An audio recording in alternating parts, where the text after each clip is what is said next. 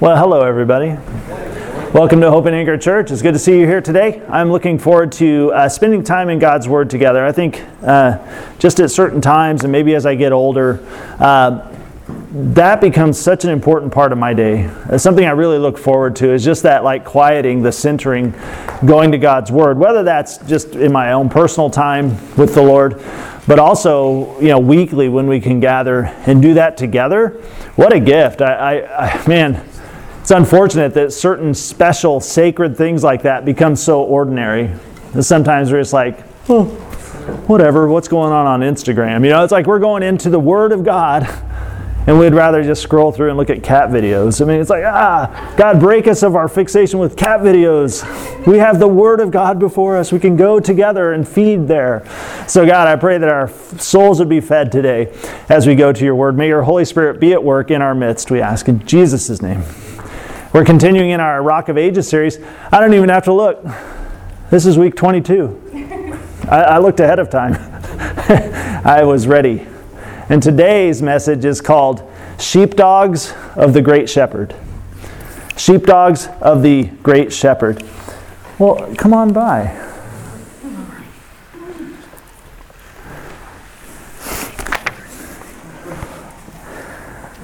All right, today I want to talk a little bit about leadership and not in the way that usually leaves everyone like myself dry. Because if I find myself in a meeting where, like, today we're going to talk about leadership.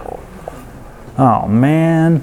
But today I want to talk about it as uh, the Apostle Peter uh, talked about it. What he wanted to communicate to the local church uh, and to specifically the leaders in that local church about what is it that a leader in the local church has to really hold closely at the center of their personality, their character, and of their walk with the Lord. Remember last week we talked a lot about, if you remember, humility. Remember St. Augustine, St. Augustine uh, said that the top three things in the Christian faith, like the top three essentials in the Christian faith, first, second, and third, Humility. That's like all of them. Humility. Well, how does that apply then to leadership? And that's what we want to talk about. What does it mean to be in leadership in the church or otherwise? What comes to mind for you? What does it mean to be in leadership? Set an example. Good. Frustration, disappointment. Uh, yeah. Never heard of it. uh, good parking spots, right? You have an inbox in the church, right? Leadership. We hear a lot about it, but you know, really, when it comes down to it, what does it mean? How is it actually uh, performed, executed?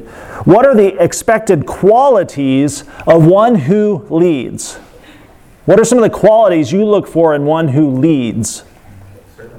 Servanthood, wisdom, Patience, what's Dependability. dependability? Okay. Humble confidence. Humble, confidence, okay. Um, hmm? They listen well. What's that? Yeah. that was a good one. they listen well. But how do we know who, how do we know if someone is actually a leader versus just someone who happens to be in a position of authority? People are following. Right. Do people follow this person? That's, that's huge, West. Sometimes in our organizational structures, there are people who are in positions of authority but never develop actual leadership. There's, uh, there's never that investment in that development of qualities and characteristics that lead other people to trust, to follow, and to sacrifice for the cause because this person is doing likewise. I'm reading a book called Gates of Fire right now by Steven Pressfield. This isn't in my notes, so you know. But it's about the gates of Thermopylae, the, the 300 Spartans that went to stand against the Persian army at the hot gates to hold off, to try to buy like seven days' time for the rest of the Greek armies to organize. But uh, just descriptions of King Leonidas and uh, some of the others, just their characters. There's certain leaders that weren't followed because they didn't have leadership. And there are others that the men would go and count it an honor to die alongside them in battle because they were leaders. They had, they had earned their loyalty and they would follow them to the death if necessary. And so a big discrepancy between those who are just in positions of authority, they have a title and, a, and an office or a position, and those who have instilled leadership and relationship and trust in those following after them. So, at the end of the day, how do we know if someone is leading and leading well? How do we know? Uh, this last year, I was listening, I was reading a lot of George MacDonald's writings, which George MacDonald was born in Aberdeenshire, Scotland, in the year 1824. Uh, George MacDonald was a poet, he was an author, but he was also a pastor. Uh, and he is regarded as the father of modern fantasy and mythopoeia. Uh, he wrote uh, The Princess and the Goblin and a whole series in that, but he has a whole bunch of other writings as well. But he was big on myth making. He was uh, kind of the father of modern fantasy. His writings, while important, went on to inspire a litany of other author, authors through whom his writings were amplified and further popularized.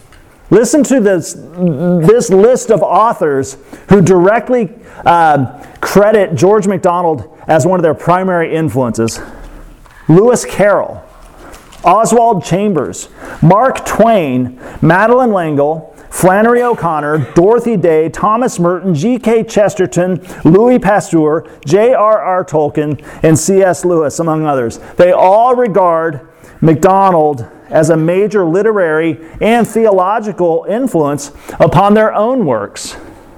Especially with C.S. Lewis. You can't spend much time with C.S. Lewis in his theological writings without him making reference to the Scottish preacher, George MacDonald. So, what is it about him? What is it about George MacDonald, this Scottish poet and preacher, that affected so many? For me, it was MacDonald's unassuming imagination, his ability to tell our story in the form of fairy stories, fairy tales. His insight into both human nature, but also into God's character. As a pastor, George MacDonald's care and sensitivity, it's balanced with searing clarity and depth of conviction about what following Jesus Christ means, but also what following Jesus Christ demands.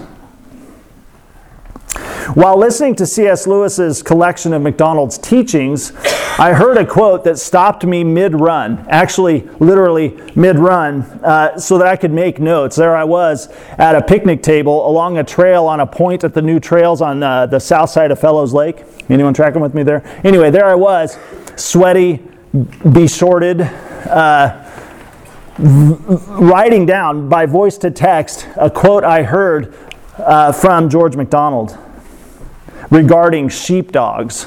Strangely enough, it was a quote regarding sheepdogs. Here, MacDonald begins by outlining, outlining the rights, the rights that we can claim against God. Did you know you have rights that you can claim against God? There are things that you can go to God and say, God, I deserve this. I have rights that I can claim against you. I'm going to tell you more about that, so get excited. MacDonald then talks of sharp toothed sheepdogs of the great shepherd.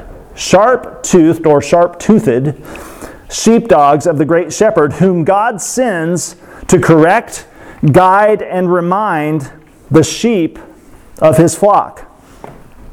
George MacDonald's statement here serves as a good starting point, I think, for exploring what leadership in the local church means, the role of elders and the response of the fellowship in following them. So here's that quote. it's Scottish preacher from the 1800s. Buckle up.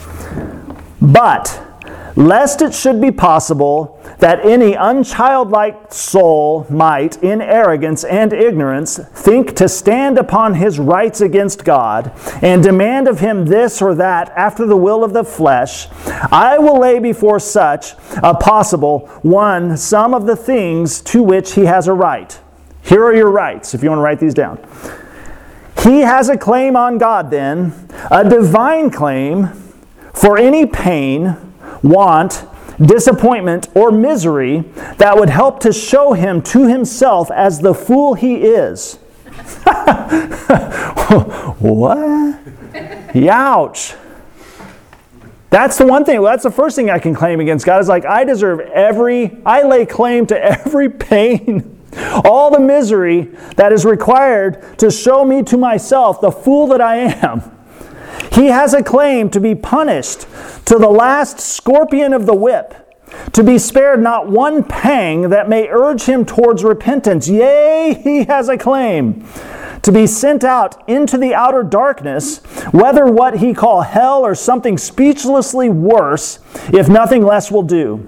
He has a claim to be compelled to repent, to be hedged in on every side, to have one after another of the strong, sharp toothed sheepdogs of the great shepherd sent after him, to thwart him in any desire, foil him in any plan, frustrate him of any hope until he comes to see at length that nothing will ease his pain. Nothing make life a thing worth having but the presence of the living God within him. That nothing is good but the will of God, nothing noble enough for the desire of the heart of man but oneness with the eternal. For this, God must make him yield his very being that he may enter in and dwell with him. Whew. What in the world? Maybe you can see why I had to stop. I had to capture this and remember it and bring that to you and say, see this, hear this? This is good. I needed this, and I think we need this. Now, admittedly, anyone who steps into church leadership because they desire to sink their teeth into the sheep is wicked is misguided in their motivation. If you sense that an elder or a pastor in your church, uh, a person in authority, is craving power, if they are flaunting authority or lacking love, confront them or steer clear from them. Confront them or steer clear of them. An elder or a pastor in the local church must serve out of love for Jesus Christ out of love for his bride. They must live faithfully, they must be growing in godliness, and they must be daily immersed in Scripture. Those are the qualities you're looking for in someone who steps into this servant role to lead in the church. Are they doing these things? Do they love Jesus first and foremost? Are they passionately committed to his bride? Are they living faithfully? Are they growing in godliness? And are they immersing themselves as a discipline in Scripture. N.T. Wright says, I would rather belong to a group or a fellowship where the leader has no idea about leadership, but was out and out committed to God and the gospel, than one where the person in charge had done three or four courses on leadership, but had found it, but had found it left little time for studying Scripture or for praying.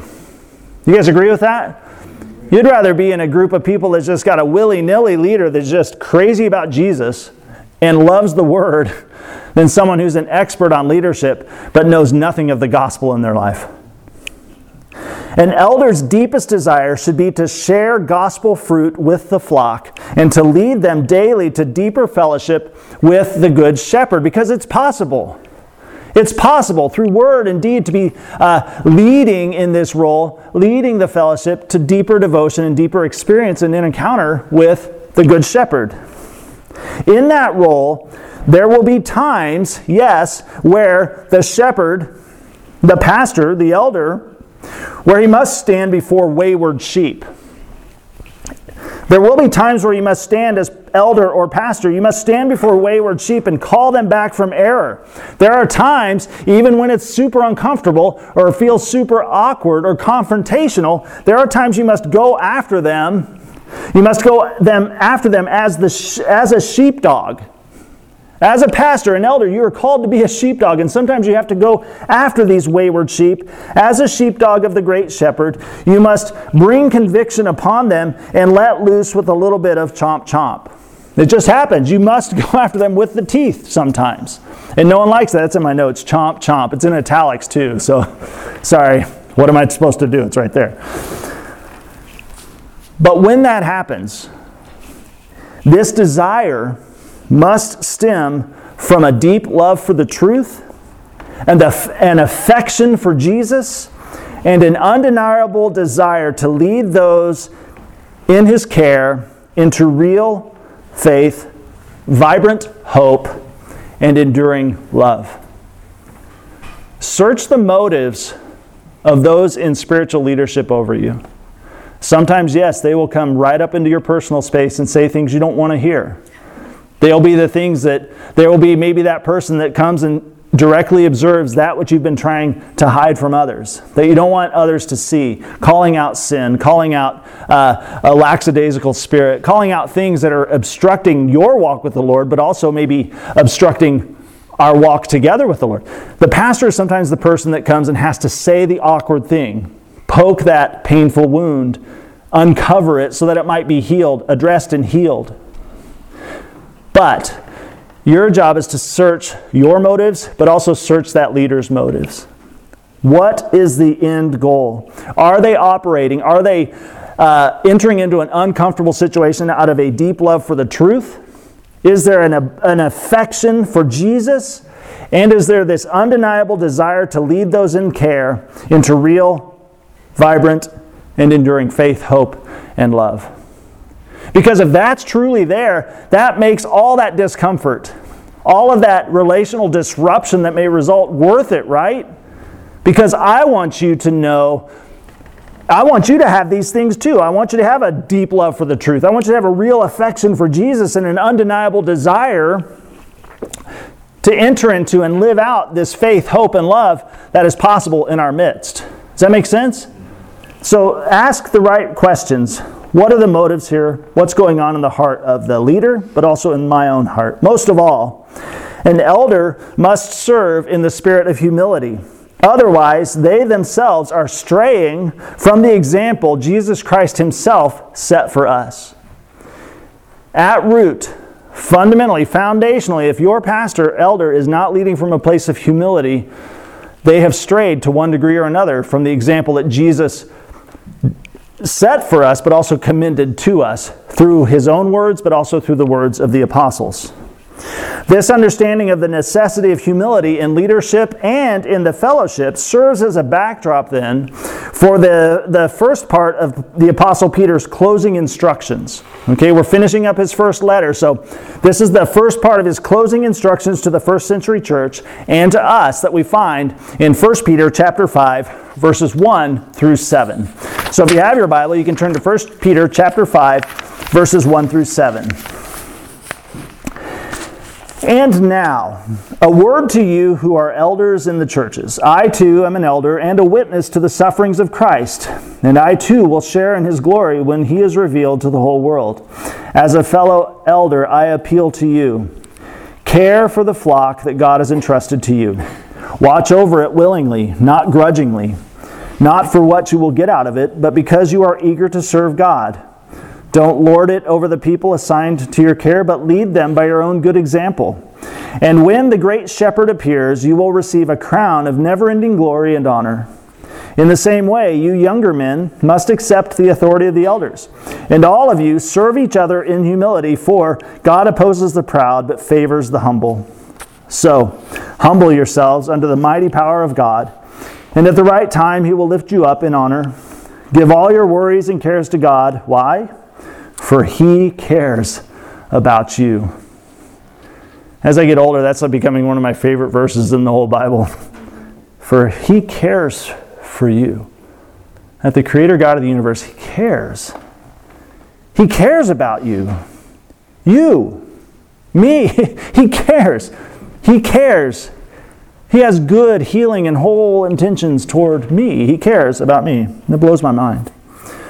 So, verses 1 through 4. And now, word to you who are elders in the churches I too am an elder and a witness to the sufferings of Christ, and I too will share in his glory when he is revealed to the whole world. As a fellow elder, I appeal to you care for the flock that God has entrusted to you. Watch over it willingly, not grudgingly, not for what you will get out of it, but because you are eager to serve God. Don't lord it over the people assigned to your care, but lead them by your good example. And when the great shepherd appears, you will receive a crown of never ending glory and honor. You notice here at the very beginning of that, verse 1 uh, the New Living Translation starts with, and now. and now. In your version that you might be looking at, it might say therefore. Uh, the New International Version has none of this connective uh, tissue there. It doesn't have any words that connect it to what happened before. But the actual uh, man, the words here point backwards at the beginning. And now, or therefore.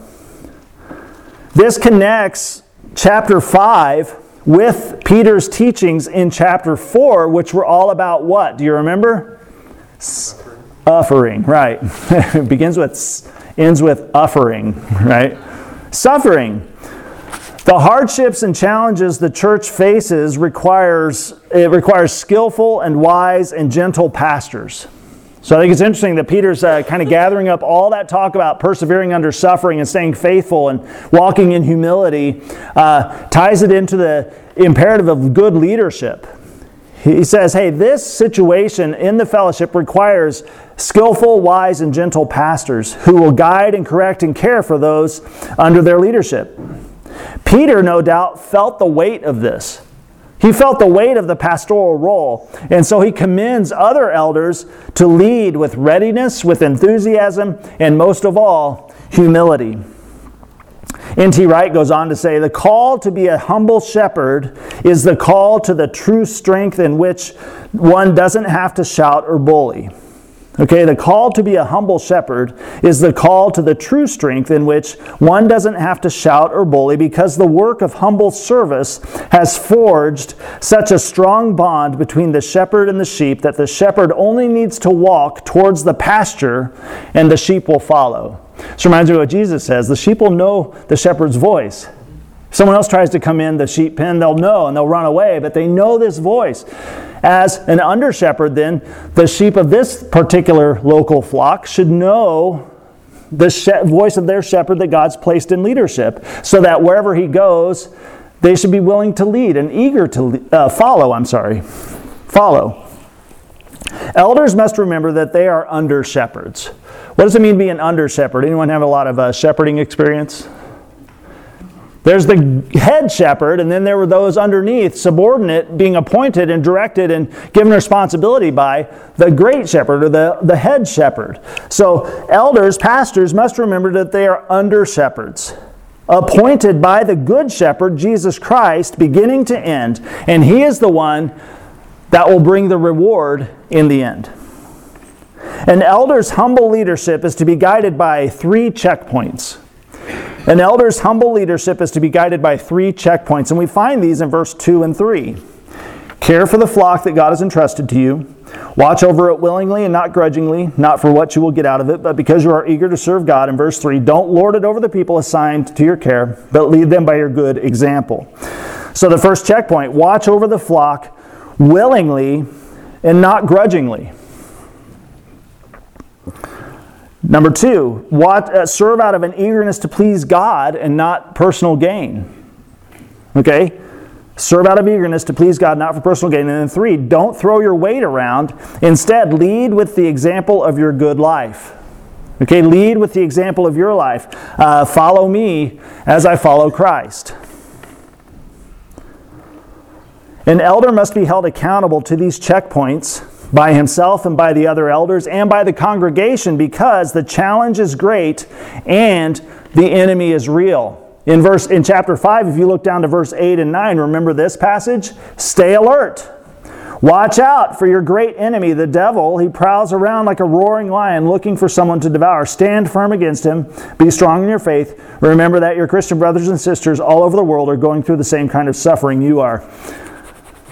So don't forget there's real, uh, there's a real enemy that is really at work. And if uh, the enemy is going to attack the church, don't be surprised if it comes for the shepherd first. So you have to be a voice that's willing to bring some accountability when necessary. Um, so, yeah, does that make sense? No, here's the three checkpoints again. Watch over the flock willingly and not grudgingly. Number two, serve out of eagerness to please God and not for personal gain. And three, don't throw your weight around. Instead, lead with the example of your good life. Be humbly and honestly willing to say to your people, Follow me as I follow Christ. I've oftentimes in my younger days, I thought Paul was being a little bit like big for his spiritual britches when he's saying to people like, hey, follow me as I follow Christ. Just watch me, you'll get this. Watch me work, you know.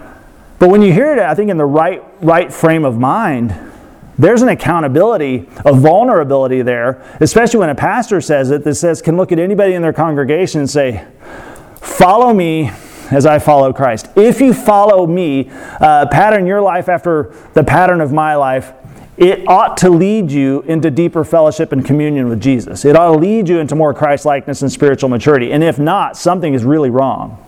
So uh, I hear it now as this like uh, laying your whole life before your people and say, hey, search my life so that I'm able to legitimately say, follow me as I follow Christ. And I'll lead you in the right direction. I think that's what Paul's saying for sure. Let's look at verses 5 through 7. In the same way, you younger men must accept the authority of the elders, and all of you serve each other in humility, for God opposes the proud but favors the humble. So humble yourselves under the mighty power of God, and at the right time he will lift you up in honor. Give all your worries and cares to God, for he cares about you. So, just as the elders in the church, uh, which is those who are older in age oftentimes, but also those who are older in the faith, meaning more mature in the faith. They've been walking this path uh, for many years. They're further down the road that you're on uh, in a lot of sense, in a lot of ways. Just as elders, those older in age and in faith have responsibilities in the church, which is characterized as humble leadership. So those who are younger in the faith and younger in age, oftentimes. Uh, their responsibility is humble acceptance of the authority of those elders and pastors appointed over them. There's a glad, giving, mutual submission that happens here. Going beyond preference and personality, believers humbly submit to their elders and their pastors out of respect for God Himself.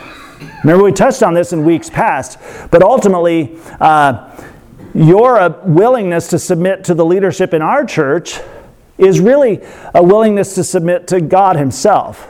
Because God, for one reason or another, appointed the leadership in our church. So, your decision daily, your spiritual practice is to say, hey, I'll submit to that authority uh, in my church because I respect God Himself. As they say in the military, respect the uniform and not the man. Basically, the person that's been placed in this role uh, is, is, uh, is due some respect and following because of the role and responsibility they've taken on and been appointed to by God. Uh, your responsibility isn't so much to honor my position as a pastor here as it is to honor God in placing me here. Does that make sense? This is really feels weird to talk about, but but really, your responsibility to honor my position as pastor in the local fellowship is really about honoring God because He placed me and the other elders in authority here for whatever reason, whether you see it or not. It's not up for a vote so much like, hey, do you feel like we should uh, honor and respect this leader in the church? Well, if they're in leadership in the church, there's just a baseline respect and, and authority that needs to be ex- accepted in that situation. Uh, and just like God honors and rewards elders and shepherds who serve faithfully, He honors and rewards those who humbly submit to them too. Uh, that's the promise we find in the apostles' writings. So, as awesome as today's teachings may feel and be, uh, it's actually kind of challenging. I, mean, I don't like talking about this stuff, but it's there. While today's teachings may be challenging for both the elders and for the flock, no, it is ultimately about honoring God. It's ultimately about faithfully following the Good Shepherd. Okay, there's spiritual, uh, cosmic implications about how we behave and live out our faith here. Does that make sense? We live in a time that is rife with suspicion. We live in a time that is rife with suspicion of leadership. There's been a multitude of bad examples and of abuses by those in authority. There's been failures to love and failures to serve with humility. I get it. I see it, and to some degree, I'm complicit in that. It's really easy to become cynical. It's really easy to become resistant to anything anyone tries to tell you to do, maybe especially in the church. Because those in leadership in the church have gone off uh, on crusades, you know, uh, um, taking stands on issues that have not been very loving, and they've burned a lot of lumber before bridges have even been built. And so sometimes people have this cynicism toward the church. It's like, well, if it comes from the church, they make this, what is it, the ad hominem fallacy? It's like uh, uh, one th- anything they say is wrong because that person is wrong. You know, it's like they expand it to like, well, if it comes from the church, it's just by default wrong or bad or, or uh, wicked or whatever. It can't be trusted. And people inside and out the outside the church fall into that fallacious thinking. And I feel it too. It's easy to become cynical and resistant. But, but, but please know this Jesus is faithful. When every pastor on the face of the planet is not faithful, when everyone has fallen away, when nothing else can be trusted, know this Jesus is faithful. Jesus is faithful. And he is worthy of all our praise, all our honor, and all of our obedience. So look to Jesus, and may I help you. May Curtis, may Aaron, whoever else that you sit under the spiritual authority of, may they help you see Jesus more clearly. May their words and their actions, their, the ways that they serve, the ways that they lead, may they frame a window for you to see more clearly the work of God in the world and the work of God in your life. It's all about Jesus. He is faithful and He is worthy. May stark the stark accountability that comes from saying, along with the Apostle Paul, follow me as I follow Christ, may it keep me in the Word. May it keep me praying. That's what you can expect of me. That's what you, you ought to expect of anyone in spiritual leadership in the church. That they are, they are dwelling in the Word, they're hiding it in their heart, and they are praying passionately and purposefully they are praying, Keep me humble. Help me to be what you need. Help me to be a true sheepdog of the great shepherd in this flock. Hopefully, this mentality, this commitment, it lifts a burden off of all of our backs. That we are ultimately accountable to the one who knows us, who calls us, and who has sent us to serve in the church and in the world. For me, that's a, that's a burden lifted off my back in a weird way. It's not that I'm chasing my tail trying to meet all the expectations you guys have for me. My job is to look first to Jesus. Say, what would He have me do? What would He have me do? I would rather please Him than to please you. I'd rather please Him than please myself. So I look to Christ. And would you look to Christ as well? When we struggle to lead well, and when we struggle to serve well, when imperfections in leadership and in followership disappoint us, may we look to Jesus because He is indeed the author and the perfecter of all of our faiths. He is the one who began this good work in us. He is the one who is faithful to begin and to finish that good work, to bring to completion the good work He began in you, not me. May I be part of that. May I be catalytic in that. But it's all about Jesus. So let's plant our feet and fix our eyes upon Him and Him alone. And may we choose today to cast all of our cares upon God. Why? Oh, my friends, because He is the one who is caring for us. He is the one caring for us perfectly, eternally through the faithful ministry of His Holy Spirit. Let's pray. Father, thank you for your word. Oh, goodness. Thank you for uh, the way you spoke through the Apostle Peter and how his words, written so long ago, find their way to us and have something really important to say to all of us in leadership, uh, all of us in followership in this local congregation. God, I pray that you would give us ears uh, that are humble, hearts that are humble, that we can hear that and that we can uh, desire that, strive toward a, a life that uh, issues forth from humility, is lived in humility, is willing to submit to your lordship expressed in this place through very imperfect people. Lord, we hear the words of Scripture and uh, they're provoking sometimes. They're difficult to talk about because it's just, uh, it feels weird. But may Paul's words challenge us as we look to those who you've placed us in spiritual authority over, the, whether that's in our homes, whether that's in the church, or whether that's just in our relationships, that we would be able to say and feel all the accountability that comes with it. Follow me as I follow Christ. I pray for the fathers here that they would be able to say that to their wives, to their children, to their friends. Follow me as I follow Christ. I pray for the mothers here that they would be able to look to their husbands and to their children and the people in their life and their social network of friends and be able to say, Follow me as I follow Christ. I pray that for the, the young people as they're going out into the world as, as troubadours of the gospel, as cities on a hill, as salt. I pray that they would be able to look to their friends and with confidence and boldness and courage say, Follow me as I follow Christ. If you follow me, I'll lead you to Jesus. God, I pray you keep our feet on the right path. I pray you keep our hearts oriented to the true north. God, grow us. Help us to be free of unrealistic or unbiblical expectations. Lord, point out the ways that we've relied on uh, just leadership practices of, that we see in the world of, of uh, throwing weight around, of lording authority over people. But God, may we lead through servanthood, through a humble heart. And may everything we do and say be framed and be just set up against the backdrop of your worthiness, your glory, and your goodness. That you care for us. God, it's all about you. So, God, may we see Jesus replete in all of this, we ask. And it's in His name that we pray this. We're going to take a moment or two just to sit with the Lord, to contemplate, to pray. Maybe there's something that you need to go and pray with someone. In that case, I'll be right there at the back. Curtis is back there too. You've got people here that would love to pray with you. We can go to the Lord together.